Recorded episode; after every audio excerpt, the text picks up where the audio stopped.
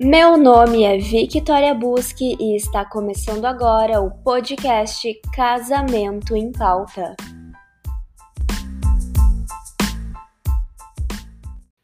O cérebro não sabe a diferença do que é real, imaginário ou virtual. Ao pensarmos em algo que provoca desejo ou qualquer tipo de emoção, ele libera químicos naturais que afetam o corpo e o comportamento. Um exemplo disso acontece quando você vê a foto de algo que adora comer. Logo começará a salivar e pensar em comprar ou fazer o alimento que viu. Com a pornografia não é diferente. Ao se deparar com cenas pornográficas, sejam reais ou virtuais, sentimos a excitação sexual. Por ser uma sensação prazerosa, não parece ser algo prejudicial. Isso porque o que acontece no sistema nervoso é silencioso. A substância nigra do mesencéfalo fabrica dopaminas proporcionalmente ao que é necessário para ter uma relação sexual. Então, quando um homem vê pornografia ou quando uma mulher vê pornografia, o corpo dessa pessoa está se preparando para ter uma relação sexual de fato. No caso da pornografia, em vez de acontecer a relação sexual, ocorre a masturbação. Quando o cérebro recebe a informação de que não houve relação sexual, cria um novo caminho neural para utilizar a grande quantidade de dopamina que foi fabricada, já que no ato masturbatório não é possível. Este caminho é o vício. Ele inicia brandamente e ao longo dos acessos vai se intensificando. Ou seja, quando uma pessoa começa a assistir a pornografia, o cérebro dela começa a liberar hormônios para que ela faça sexo. Só que como ela não fez sexo, o cérebro dela vai ter que usar esses hormônios de outro jeito.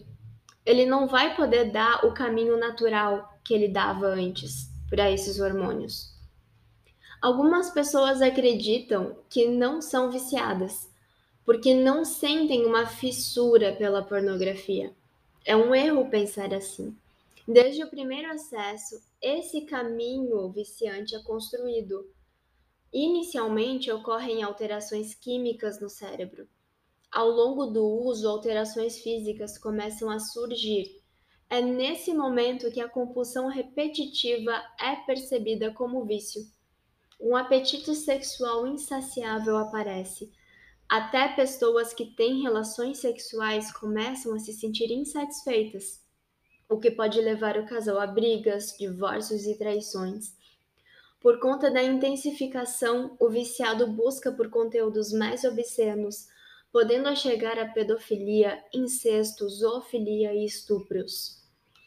Uma das áreas envolvidas é o sistema de recompensa. Essa é uma área bem importante quando a pessoa está assistindo pornografia, ela tem uma influência muito alta.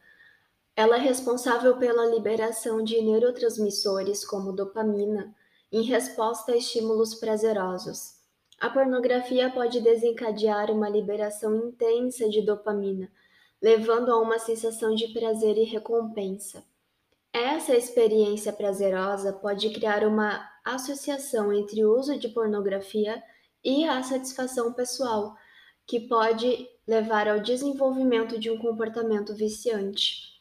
A dopamina é um neurotransmissor associado à motivação, recompensa e prazer. A exposição repetida à pornografia pode levar a uma liberação excessiva de dopamina, criando um ciclo de reforço positivo. O cérebro busca repetitivamente esse nível aumentado de dopamina, levando ao desejo contínuo de consumir pornografia. Com o tempo, o cérebro pode se adaptar à quantidade de dopamina liberada durante a exposição à pornografia. Isso pode levar à tolerância, onde a pessoa precisa de estímulos sexuais mais intensos ou novos para obter o mesmo nível de prazer. É muito semelhante à pessoa que bebe álcool. Ela começa a beber uma taça de vinho e se sente tonta. Dentro de dois meses, ela tem que beber duas taças de vinho para se sentir tonta e assim por diante.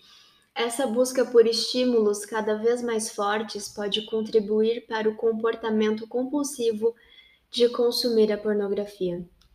O cérebro humano é suscetível ao condicionamento associativo.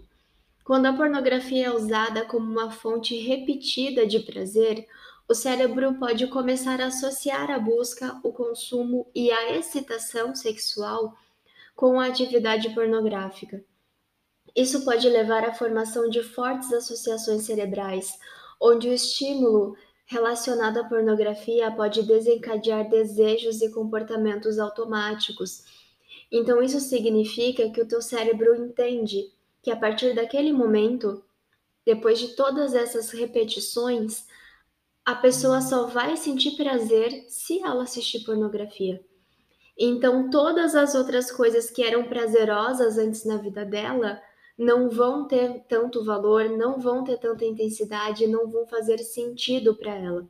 O importante com esse cérebro treinado é que a pessoa assista a pornografia.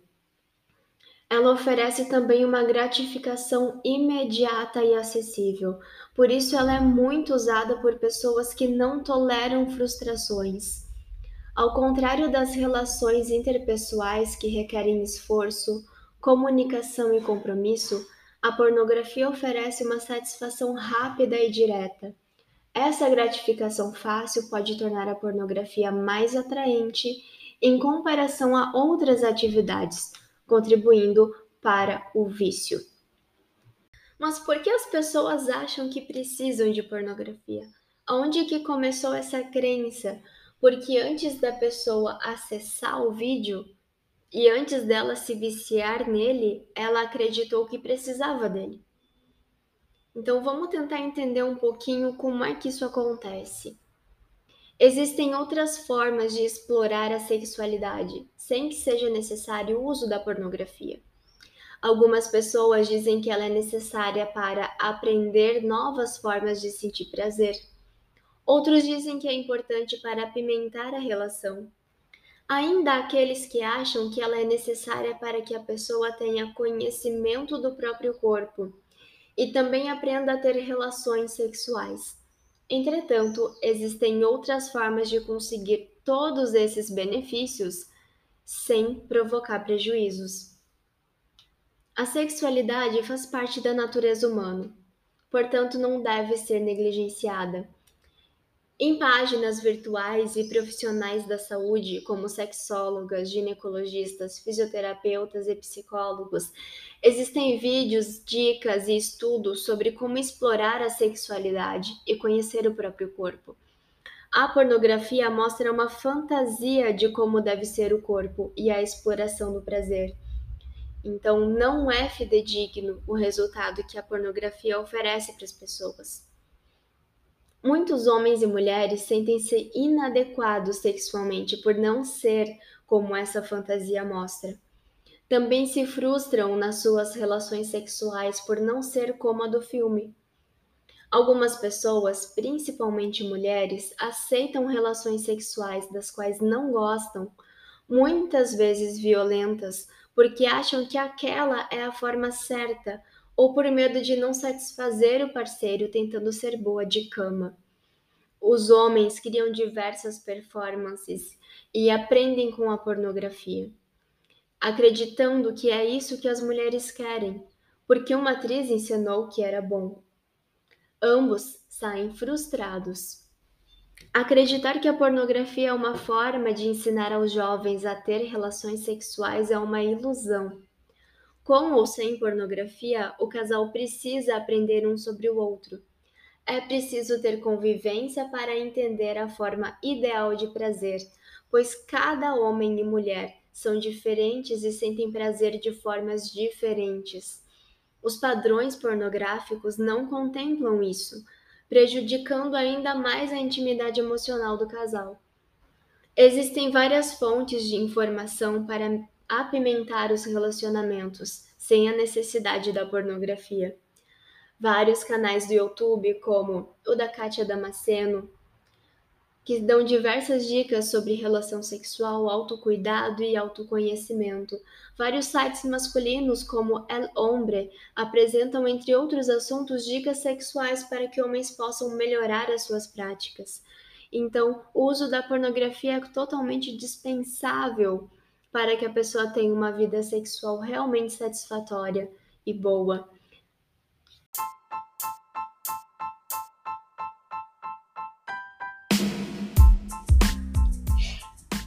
Se você gostou deste episódio, compartilhe com seus amigos. E se você não gostou do episódio, compartilhe com seus inimigos. O importante é compartilhar. Até breve!